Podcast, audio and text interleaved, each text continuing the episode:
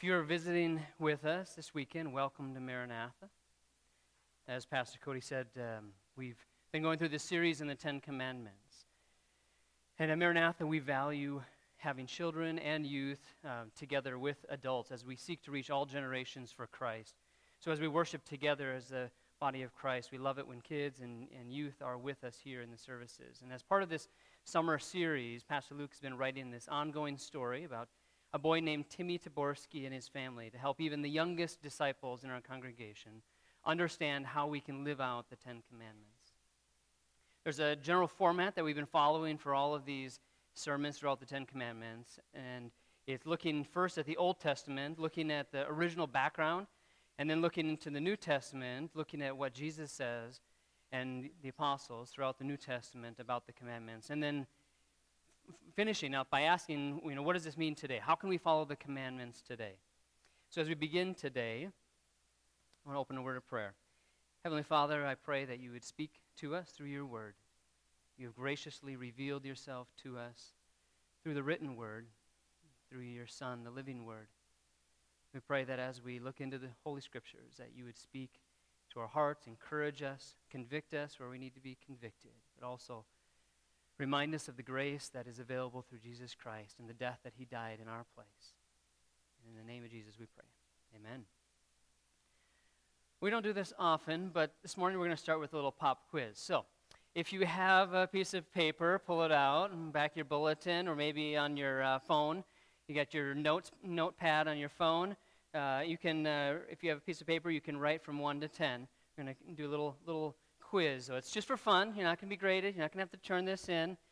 Um, but if you're like me, it's easy to come on a Sunday morning and sit and listen to a sermon and, and maybe not listen quite deeply enough to be able to then remember or regurgitate and share and reproduce what I learned on Sunday with someone else. And so for me, sometimes when I'm um, asked questions about what I'm learning, it sticks a little bit better in the gray matter between my ears. And so Find a piece of paper or your smartphone or something to write on your neighbor's neck or hand or whatever. So on, on there, write 1 to 10, and then without using your Bible or your neighbor or Google, see how many of the 10 commandments you can list out in the correct order. All right? So you don't have to write out the full commandment, just a word or two that, that gets at the heart of the commandment. If you can do that, you get credit for it. So I'm going to give you just about a minute to do that, starting now.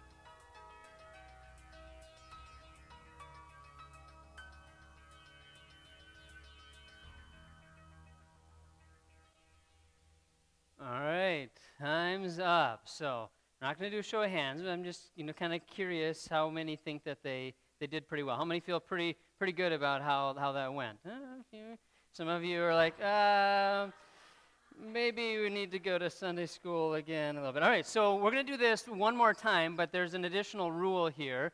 Now you can use your neighbor. It's still not open book or uh, open Google, but you can check with your neighbors around you and see if together you can get a few more of your blanks filled out. So, another 60 seconds, ready, go.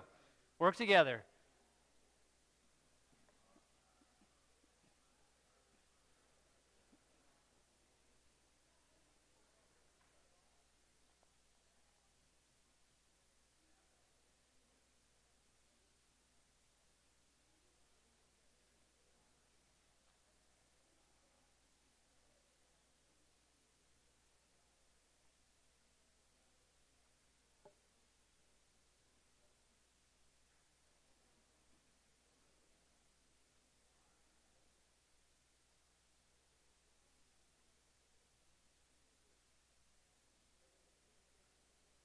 Have another 30 seconds.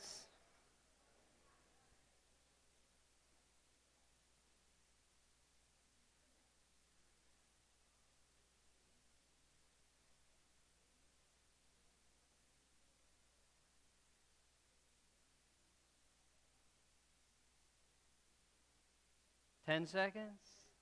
That's okay. I've got it on my phone here.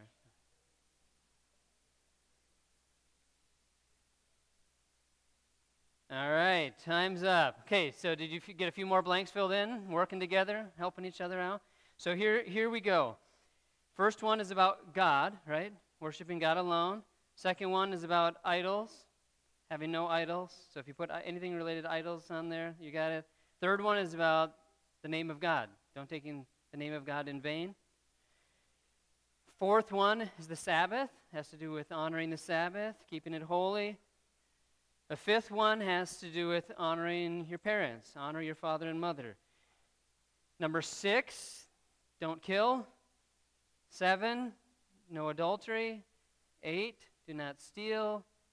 Nine, do not lie or give false testimony. And number 10, do not covet. So, all right, so some of you are like, okay, wow, I didn't, maybe didn't remember these as well as I thought. Um, well, I came up, I, I, I, have to have devices and things to help me remember things. Michelle, my wife, has a phenomenal memory. I do not. All throughout college and seminary, you look in my notes, I always had these little acrostics and acronyms and listing. So I came up with one. It may help you, it may absolutely not help you. So if it does, great. If it doesn't, then just forget about it. But a phrase that says, God is now showing parents and kids all sin leads to Christ. And by leading to Christ, meaning all sin shows us our need for Christ. So God is now showing parents and kids all sin leads to Christ. So do we have that list up there then? With the, did you have that already? So you can see that each letter in that phrase, first letter, corresponds with a first letter. So God, idol, God, as first one's about God, uh, the I and is, idols, and so on and so forth. So I don't know. Those, those sort of things sometimes help me.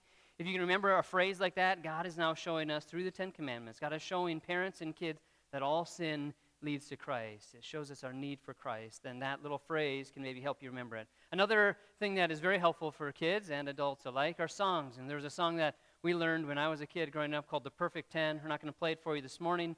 Um, but it goes through the Ten Commandments. There's other ones out there. The, the Go Fish guys have, have one, the, the Ten Commandment Boogie, I think it's called. Um, but yeah, just when you go home, if you want to find a song, just Google songs to help with the Ten Commandments or the Perfect Ten.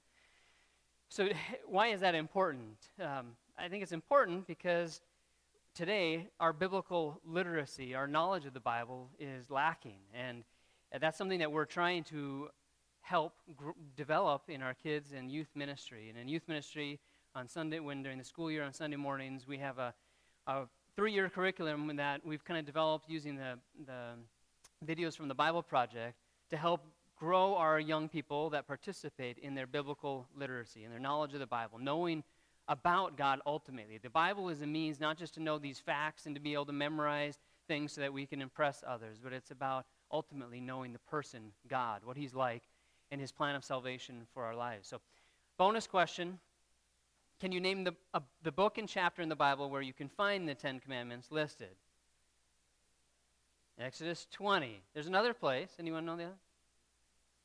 Deuteronomy 5. Deuteronomy 5. So, good. So, for me, if I at least know like the book or especially the book and the chapter, that's really helpful, right? Because I may not remember all the things that I learned in seminary, but I remember, okay, I, I, know that was in that book and I can hunt it down.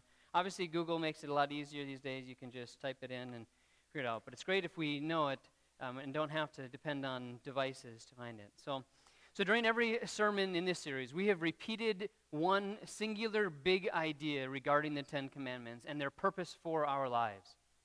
It goes like this The Ten Commandments help us turn to Jesus as we see our sins and guide us to love God and others.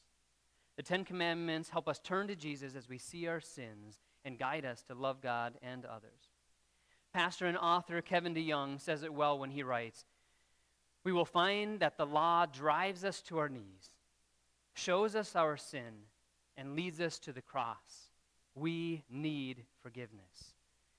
You may remember that the first four commandments deal largely with our vertical relationship with God, whereas commandments 5 through 10 address horizontal relationships with other people.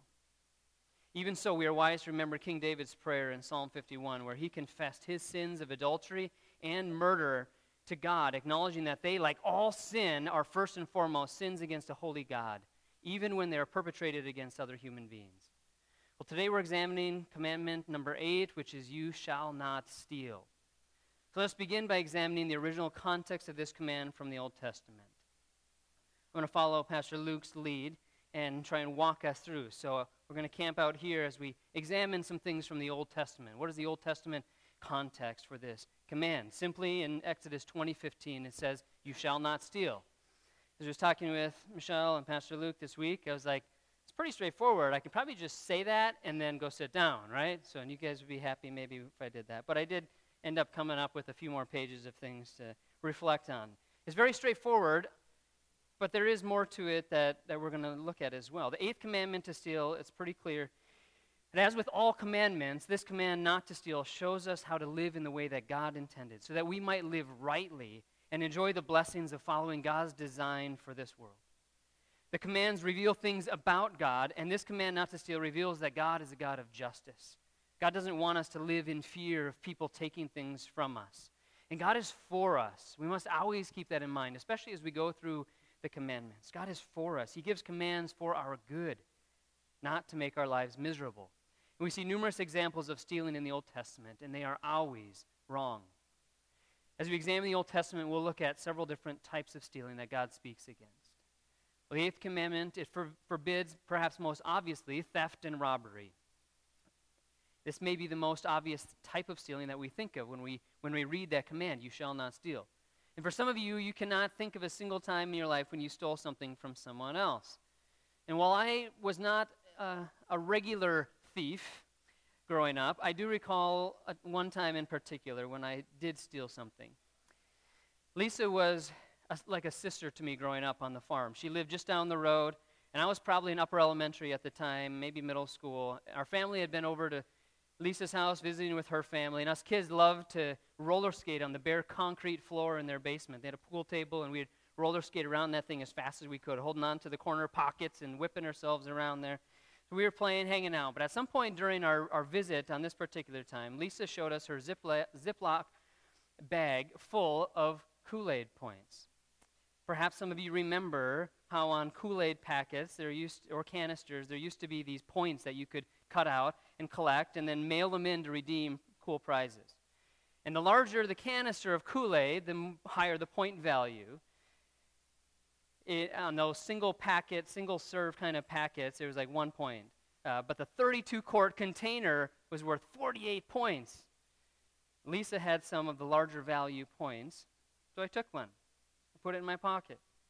When I got home and my brothers realized what I had done, they ratted me out to mom, of course. So mom said, No, you got to go back and return that and confess your sin to your friend, your neighbor. So as I, and we lived just a quarter mile down the road. So I rode my, my bicycle over there. I was nervous. I didn't want to tell her what I had done, right? I was embarrassed. And so I came up with a plan of how to save face. I would just lie to cover up my sin of stealing from my friend. Right? Isn't that how it works? So I came up with some lie about forgetting a pair of socks at her house. And so when I got over there, I had the Kool Aid points in my pocket there, right? And I'm looking around in the house, and then I just kind of happened to go in the room where the Kool Aid points were contained, and I just kind of set it down discreetly so hopefully nobody would notice what was going on. And didn't find the socks that I didn't leave there because I didn't leave them there. Um, and then I went home trying to cover it all up, right?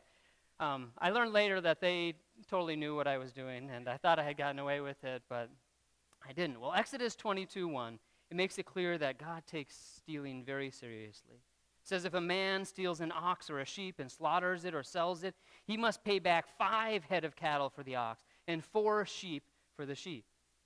In the Old Testament, if you stole something from someone else, you couldn't simply make it right by returning the stolen item, like I tried to deceitfully do you're required to repay four or five times as much as you stole. In Exodus 22 3, it says, A thief must certainly make restitution. But if he has nothing, he himself must be sold to pay for his theft. God takes stealing seriously. There are serious consequences for stealing, even to the point of a person having to be sold as an indentured servant to pay off their debt. So do not steal through theft or robbery.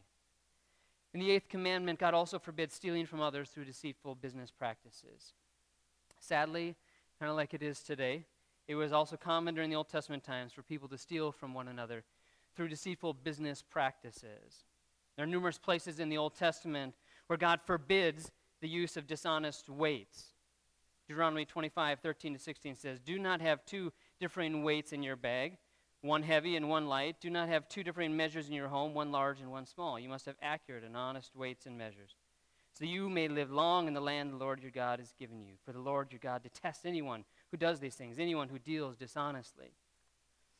You see, many items in those days, like a lot of items in our day today as well, they were sold by weight, right? So you could cheat someone by having differing weights.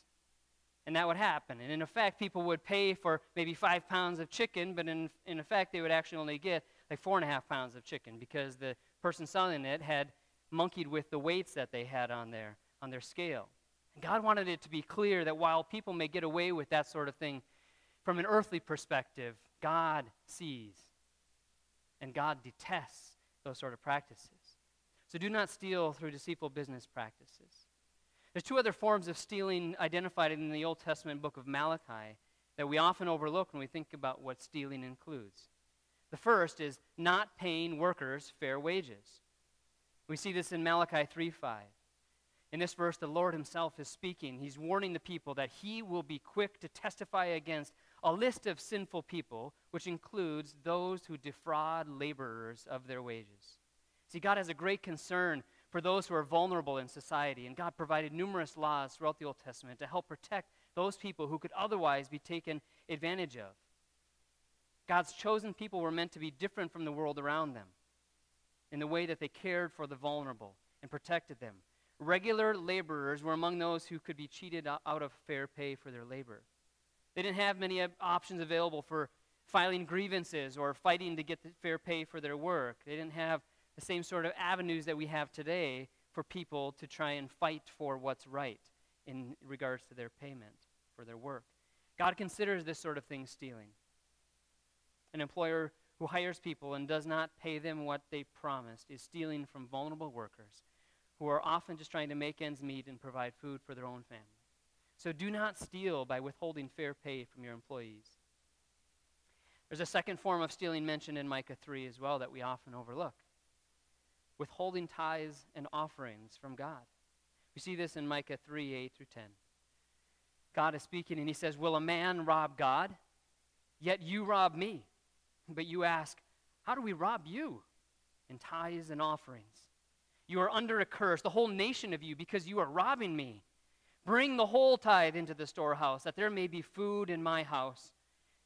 And God continues and says this Test me in this says the Lord Almighty, and see if I will not throw open the floodgates of heaven and pour out so much blessing that you will not have room enough for it. We hear this, but we don't always think this way. Everything we have belongs to God our money, our house, our car, our boat, our vacation home, our church buildings, our cell phone, our time, our talents, our giftedness all of it belongs to God. And yet we often live as though we are owners instead of stewards. We think we deserve what we have because we have worked hard for things. Rather than remembering that every good gift comes from the Father, and ultimately God owns everything because He created everything.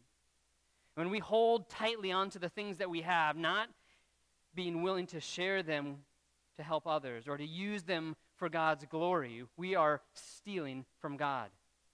When we hold tightly to our money, we're telling God we don't trust Him enough to give Him of our tithes and offerings. When we withhold giving to God, we are stealing. We are not stealing from other people in this case as much as we are stealing from God Himself. So do not steal by withholding your tithes and offerings from God. Remember this as well. Remember that God has given us commands to guide us into a good life and to lead us into blessings, not to take away our fun or to take away our freedom. You imagine if we lived in a world where it was entirely acceptable for people to steal whatever they wanted? That would be a very scary world. Sadly, there are plenty of people who do live as though that were true. And yet there are as many people there, there are many people as well who know that stealing is wrong and they even go out of their way to return to people what rightly belongs to them. Have you ever lost something? Something valuable and then had someone return it to you and be blessed by that? Well, during our UK Vision trip to visit the Brogan family in July, we were in the airport in London preparing for our return flight to the US. It was minutes before we were about to board our plane when one of our team members realized that she had lost her cell phone. That's a big deal, especially when you're not just at the neighbor's house or down the road, but when you're in another country. To lose your cell phone is a little bit disconcerting. After calling it twice, someone answered it. And we learned that the team member had mistakenly left it in a souvenir shop on the other side of the airport. So rather than keeping the phone, trying to sell it or steal data from it. The employee at the store answered it and informed us where it was so that the rightful owner could get it back. That was indeed a huge blessing. It involved a sprint through the airport, but nonetheless, the phone was returned and we all made it back onto the plane. You imagine if everyone in the world followed God's command not to steal? You see, the command, you shall not steal, is a very good command. In several places, we see that God's desire with his command is to bless us, not to harm us. Deuteronomy 25, which we looked at earlier, says, in there we see that God wants us to use these accurate weights and measures. But he gives the reason. He says, so that we may live long in the land the Lord is giving us. And then again in Micah 3, when God confronts the people for robbing him of their tithes and offerings, God challenges them to test him by being obedient in this area of lives uh, of their lives and to see what happens. And God said, See if I will not throw open the floodgates of heaven and pour out so much blessing on you that you will not have room enough for it. This beautiful picture of God wanting to meet our needs abundantly. He wants to bless us by taking care of our needs. He doesn't want to take from us. He wants us to trust Him enough with what He gives us so we are content. We don't feel the need to steal from others or from Him. So Now that we've examined what the Old Testament teaches about the command, you shall not steal, let us now look a little bit at the New Testament. We see a number of parallels between the Old Testament teaching and the New Testament teaching regarding stealing. In the New Testament, God continues to speak against theft and robbery. Ephesians 4:28 says, "Let the thief no longer steal, but rather let him labor, doing honest work with his own hands, so that he may have something to share with anyone in need." God created work before Adam and Eve sinned in the Garden of Eden. Work in and of itself is a good thing. And it's true that our work has been cursed because of sin, but God can still receive honor and glory when we use the gifts and talents that He has given us to work and earn a living. This is especially true when we work honestly and live generously, sharing with those in need. God is certainly not glorified when we steal to get what we want or steal because we are too lazy to work hard ourselves. In the New Testament story of Zacchaeus, we see that when someone experiences the love and forgiveness of God through Christ, as Zacchaeus did, they stop using deceitful business practices. That was, that was how Zacchaeus got his livelihood as a tax collector. And he stopped using deceitful business practices to steal from others, and instead, he paid back four times the amount stolen, just as we saw was commanded in the Old Testament. In the New Testament, God condemns stealing from people by not paying them fair wages for their work. In James 5 4, it says, Look, the wages you failed to pay the workers who mowed your fields are crying out against you. The cries of the harvesters have reached the ears of the Lord Almighty. And in Colossians 4 1, it says, Masters, provide your slaves with what is right and fair, because you know that you also have a master in heaven. And then in the New Testament, we see that God wants us to trust Him through the giving of tithes and offerings and using our gifts and talents for His kingdom. We see in the story of the widow who gave the mite, the small coin, she gave all that she had to live on, and she trusted God to provide for her. And this act of faith is commended by Jesus in Luke 21. God teaches us through the Apostle Paul that our giving most glorifies God when it is done with a joyful heart, not under compulsion or with reluctance. Many of you are familiar with the parable Jesus tells in Matthew 25 about a master who gave three of his servants bags of gold according to their abilities. One received five, another received two, and another received one. And there was an expectation that came with this an expectation that they would use wisely what the master had entrusted them with, whether it was much or little. The expectation was the same. And God is asking each of us to be faithful with what He has given us, whether that is much or little. Some of us have not been given as many talents as the next guy. But that doesn't matter. God is asking each of us simply to be faithful in using what He has given us for His good. Now, even though there are numerous parallels between the Old Testament and the New Testament regarding the commandment to steal, we see several expansions of the eighth commandment in the New Testament. In the New Testament, there's an emphasis on being content with what we have. When we learn to be content with what we have, the temptation to steal from others radically diminishes. Hebrews 13:5 says, "Keep your lives free from the love of money and be content with what you have, because God has said, "Never will I leave you, never will I forsake you." In Edmund Clowney's book, How Jesus Transforms the Ten Commandments, which I borrowed from one of the other pastors this week, says the, the way in which Jesus transforms the eighth commandment is by helping us set our hearts on true treasure. For he, Jesus, is himself the treasure that we must value above all else, above all others. So, this is how the eighth commandment, do not steal, is being transformed in the New Testament. Instead of focusing on material things, God wants us to find our ultimate treasure, our ultimate satisfaction in Jesus. See, the Bible demonstrates that there is value in owning private property. It's not wrong or sinful to own material things. However, the heart of the matter comes down to a matter of the heart. Jesus teaches that where your heart is, there your treasure is. Matthew 6. If you spend your life storing up treasures on earth, you will only be disappointed. But if you learn to find your ultimate satisfaction in Jesus, you will always be satisfied. So now that we have looked at the original context of the eighth commandment in the Old Testament, and we have seen how it is affirmed and expanded in the New Testament, let us transition to the so what question. How should we follow the command today? How should we respond to the reality that we have broken this command? As I mentioned before, we tend to think of this command to not steal very narrowly, physically taking something that belongs to another person or company, whether it's money, a cell phone, credit card, a toy or candy from a store without paying for it, or for some people, Kool Aid points. As we think about how this commandment applies to us today and what we ought to include in our understanding of stealing, there are a variety of other ways that we can be guilty of stealing as I reflected on this preparing for the sermon. So I'm going to have a list of a list of things, and I cut a handful out as well as I brainstormed a long list. But let me share with you a few of the things that maybe we don't always think of when we think of stealing. How about illegally downloading things from the internet? Illegally downloading things that we have not rightfully purchased or don't have a license for, whether it's music, computer software, videos, or other things. If you do that, you're stealing. Or another example is maybe printing your Christmas letters using your work printer at your workplace without permission or without paying for using the printer personally. If you do that, you're stealing. Identity theft is another example. Using someone else's social security number to file taxes or using someone else's identity to take out a loan and not pay it back. That's stealing. Some of you have been on the, the victim side of that and, and know how devastating that can be.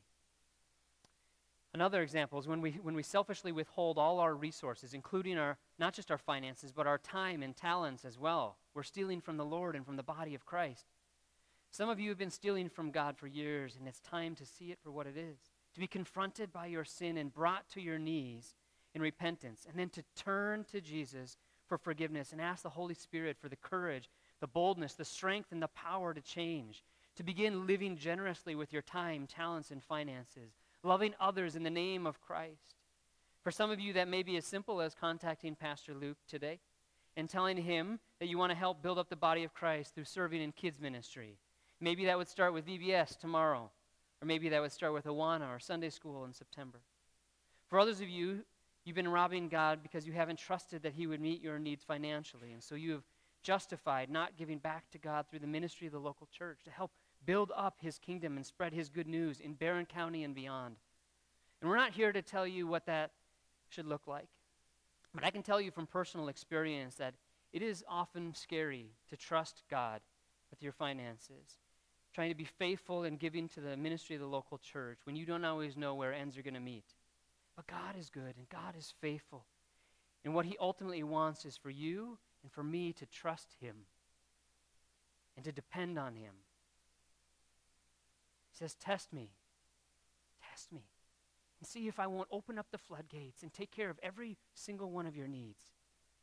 When we are faithful, He allows us to experience the joy of being part of what He is doing, a work that is global in scale and eternal in its impact. Don't you want to be a part of something like that?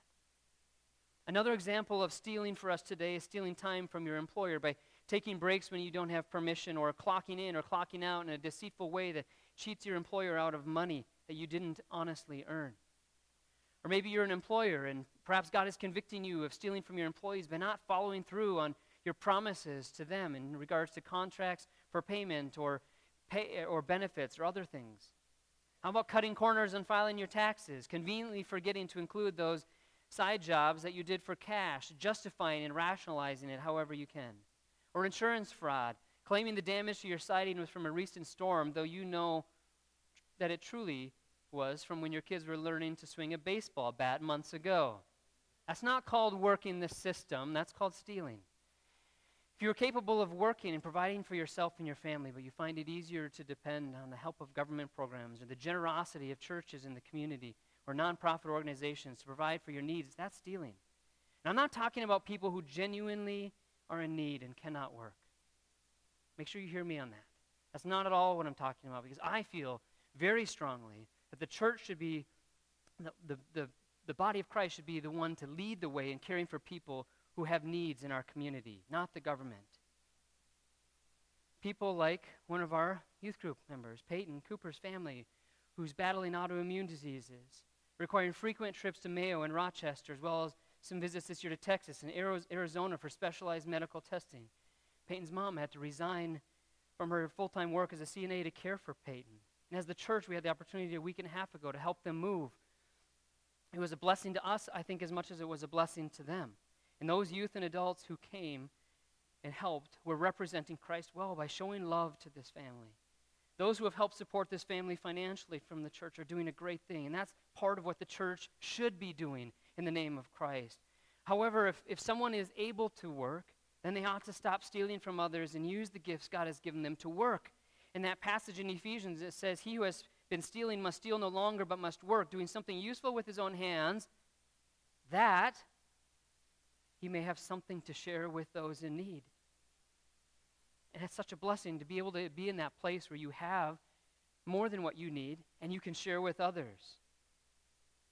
Kids and teens can steal from their parents by ignoring time limits parents set for screen time, video games, reading books, hanging out with friends, or being on your phone or other things. When you take more time to do these things than what you were given permission for, you are stealing. So here's a list of examples, perhaps for us today to think about as it concretely applies to our lives. But ultimately, hear this God cares not just about us legalistically following these various applications of the commandment not to steal. God cares more about our heart. He wants us to see our sin for the ugly, wretched thing that it is and to repent in humility with soft hearts, turning to Jesus for forgiveness. And He also wants us to learn to be content with what we have. He desires for us to find our deepest satisfaction in our relationship with Him, not in the things we own. God also wants us to not just refrain from stealing, but to do the opposite, to live generously, giving of our time, our talents, and our possessions to bless those around us. As a kid or teen, what if instead of focusing so much on spending your time and money on things that you want, you came together as a family to discuss ideas of how you could be a blessing to another family in need? Either by giving a day as a family to help a family in need with some yard work, or using your savings to donate to help the Stojkovic family with their adoption expenses, or maybe to send a care package to a missionary family. As a business owner, what would it take for your business to be known as one that takes good care of its employees, paying them fair wages, providing time off, offering basic benefits? What if people talked about your business saying things like, yeah, the owners, they're Christians, and so they try really hard to take good care of their employees. Plus, they're honest in how they do business, never cheating customers. It's an amazing place to work. Or as employees, what would happen if you didn't waste time at work, slacking off, or taking care of personal business while you're on the clock? How would that change your relationship with your employer? As brothers and sisters in Christ, as part of the church, what would happen if we all asked God what He wanted us to do with our time, our talents, our finances, how we can best serve Him, and then we radically obeyed Him? Let us all commit together not to steal, not just in the narrow sense of stealing, but in the broader sense of stealing as well.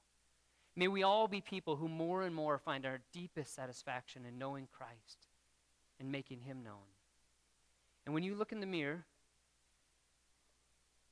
and you see that you have been guilty of breaking the eighth commandment by stealing, whether in the narrow sense or in the broader sense, allow that realization to humble you, to bring you to your knees in repentance, and then turn to Jesus the one who never stole, the one who lived a perfect, sinless life, so that he could take your sin and mine to the cross and nail it there, that we might be forgiven and live free. Surrender to Jesus as your Lord and Savior and receive God's gracious forgiveness. And then, out of the overflow of that fountain of grace that God washes us with, may we together love God and love others, extending the same grace to those around us so that we might help them come to know Christ as their Lord and Savior, for Christ and his kingdom. Remember, the Ten Commandments help us turn to Jesus as we see our sins, and they guide us to love God and love others. invite Pastor Luke to come and Pastor Luke got our Timmy story, maybe? Maybe? All right.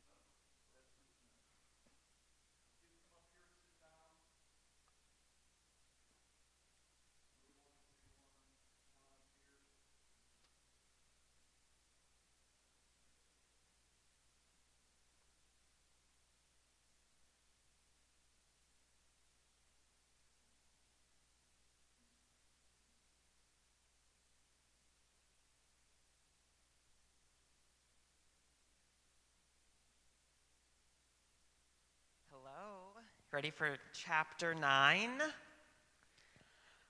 All right. After an extremely hot July, August brought so much, or such pleasant afternoons to Spice Lake. Ones with the cool breeze that didn't make you feel like the air was sticking to your sweaty face. It was still warm, but it's what the Taborskis always called good camping weather because the idea of a fire at night was actually pleasant, as there was a slight chill in the air when the sun went down. Timmy was thankful for this change, for he thought it was the perfect weather to play baseball. And on this particular Tuesday afternoon, the Spice Lake Salamanders had a game. Woo! Timmy was thankful for this. Oh, so just kidding. Timmy's mom dropped him off at the field 10 minutes early, like usual, as he liked to get a couple practice swings in before the rest of the team arrived. He felt good about today, and he felt good about the Spice Lake Salamanders' chance at getting another win. As he got to the field, he sat down on his team's bench and put his bag down between his feet so he could easily bend down and retrieve his gum. His mom had bought him a multi pack from Costco at the beginning of the summer because he told her it made him feel like a professional baseball player when he chewed it out on the field. He also claimed it helped him stay more focused during the game. So each practice and each game, Timmy would pop a piece of watermelon bubblegum in his mouth before setting foot on the field. Timmy bent down and unzipped the side pocket of his bag where he always stored the pack of gum. Nothing. He then unzipped the main part of his bag, as sometimes he accidentally would place his gum in there. Searching around with his eyes and hands, he couldn't see or feel a single piece of gum. Starting to become more frustrated, he realized he must have finished the pack of gum that was in there and forgotten to grab another one from the stash in his bedroom. With this realization, Timmy figured he would just have to ask his mom for a piece when she returned to watch the game. He was disappointed that he wouldn't have it for his warm up, but he would have to make do. After a few minutes, the rest of the team members started showing up and piling their bags in the Spice Lake Salamanders bench before heading to the field to practice. After a while of throwing the ball to each other, Coach Mark called the team together. The game was now about to start. The seats were filling up, and Timmy was frantically looking around. He didn't see any sign of his mom. He really didn't want to go through the game without the intensity he felt gum chewing gave him. As he continued to scan the bleachers, Timmy spotted an open backpack on his team's bench, and right there on top was a pack of watermelon bubble gum. By now, the team was already the team had already been given their instructions for the game and were being sent to the field. After a five second argument with himself in his head, Timmy decided that he would take a piece. After all, whoever owned the gum would have surely given him a piece if he would have asked. So it was fine. As soon as he popped that piece of gum in his mouth, it was filled with the burst of juicy watermelon flavor you get when a fresh piece of gum gets bit into the, for the first time.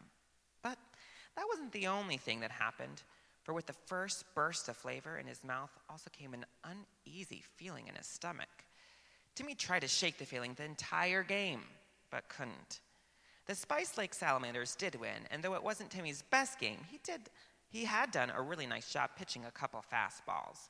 Yet Timmy didn't feel like celebrating when it was all over and quietly got into the back seat of his mom's minivan. Way to go, sweetie, Mrs. Taborski said with a smile as Timmy closed the door to the back seat. Rosemarie then went into the little chant she had made with her mom and screamed every time Timmy got to the mound to pitch. Look at that picture! I'm his little sister! Woo-hoo! Thanks, guys, Timmy responded with way less enthusiasm than Rosemarie, which, to be honest, was quite easy. Everything okay, hon? His mom asked. Yeah, yeah, everything's okay, Timmy said, not wanting to tell her what he had done. Once they arrived home, Timmy washed up to get ready for dinner and joined the rest of the family around the table for the not so typical Taco Tuesday meal. You see, because Timmy's dad had to stay a little later at work and couldn't come to his game, he went straight home and was in charge of dinner. This meant the taco meat was a little browner than usual, but with enough sour cream, you couldn't really tell. After dinner, Mr. Taborski pulled out his Bible and turned to Exodus 20 once again and read the verse and read verse 15. You shall not steal. Timmy became wide-eyed and stared straight down at the table. What are some ways that we might steal, Mrs. Tab- Oh, just kidding. What are some ways we might steal? Mr. Taborski asked. Uh, taking things from the store without paying, Rosemarie jumped in, excited, excited to know an answer. That's one way, Mrs. Taborski said. Any other ideas? Timmy remained silent. But Jonathan said, Well, cheating in school or at work would be stealing as well, wouldn't it? Definitely, Mr. Taborski affirmed. And then he went on to explain that we can steal in many different ways answers from a test, a candy bar from a store, or taking a toy that doesn't belong to us. He then went on to say, Stealing is a big deal, but when someone steals, it has to do with what is going on in their heart. If someone feels the need to take something that isn't theirs in any way, their heart and mind aren't remembering truth. The truth that Jesus is enough, and no matter what we go through, we can be content. He then flipped to Philippians 4:11. He said, "Many people misquote this, these verses, thinking that means that they mean you can do anything we want because Jesus is on our side. But instead, Paul is saying no matter what he has or what he goes through, he is content because Christ is enough. Here's what it says For I have learned, the con- I have learned to be content, whatever the circumstances. I know what it is to be in need, and I know what it is to have plenty. I have learned the secret of being content in any and every situation, whether well fed or hungry, whether living in plenty and want. I can do everything through Him who gives me strength. We must always find contentment in Christ. I'm sure if Paul didn't, he would have wanted to steal food when he was hungry, but instead, he believed God would provide. Timmy sat in silence. He was sure his heart was beating loud enough for everyone else to hear. Then finally, he burst out with, I stole a piece of gum, followed by a stream of tears. A piece of gum, Jonathan said, asking it as though he wasn't sure a gum was a cause for tears. What are you talking about, Timmy? Mrs. Taborski asked.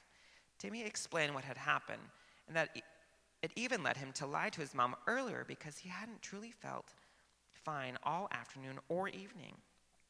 Timmy, I'm glad you told us, Mr. Taborski said, and I'm glad you felt miserable about it.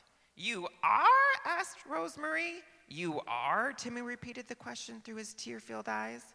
Yes, God's Spirit lives in you, and He convicted you of something that God desires for you to repent of. God's Spirit guides you in ways to bring glory to Him, to obey Him with our whole lives. And when we disobey His leading, we often feel bad. Timmy did already feel better now that he had said something out loud. Mr. Taborski led the family in prayer, asking God for forgiveness for not always finding all we need in Jesus. He then encouraged Timmy to say a personal prayer of repentance. Timmy was nervous to do so, but he did, asking God to forgive him for being disobedient and taking a piece of gum that wasn't his. Later that night, Mrs. Taborski sat with Timmy, and they decided Timmy would need to figure out who he took the gum from and ask for forgiveness at his next baseball practice from them as well. This made him nervous too, but he knew it was the right thing. That night, as Timmy lay down for bed, he thanked God. He thanked God for forgiving him, and he thanked God for Jesus.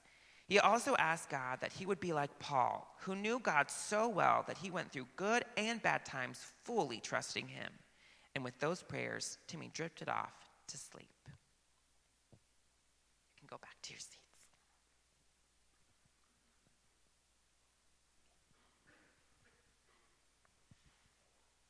Thank you, Pastor Luke.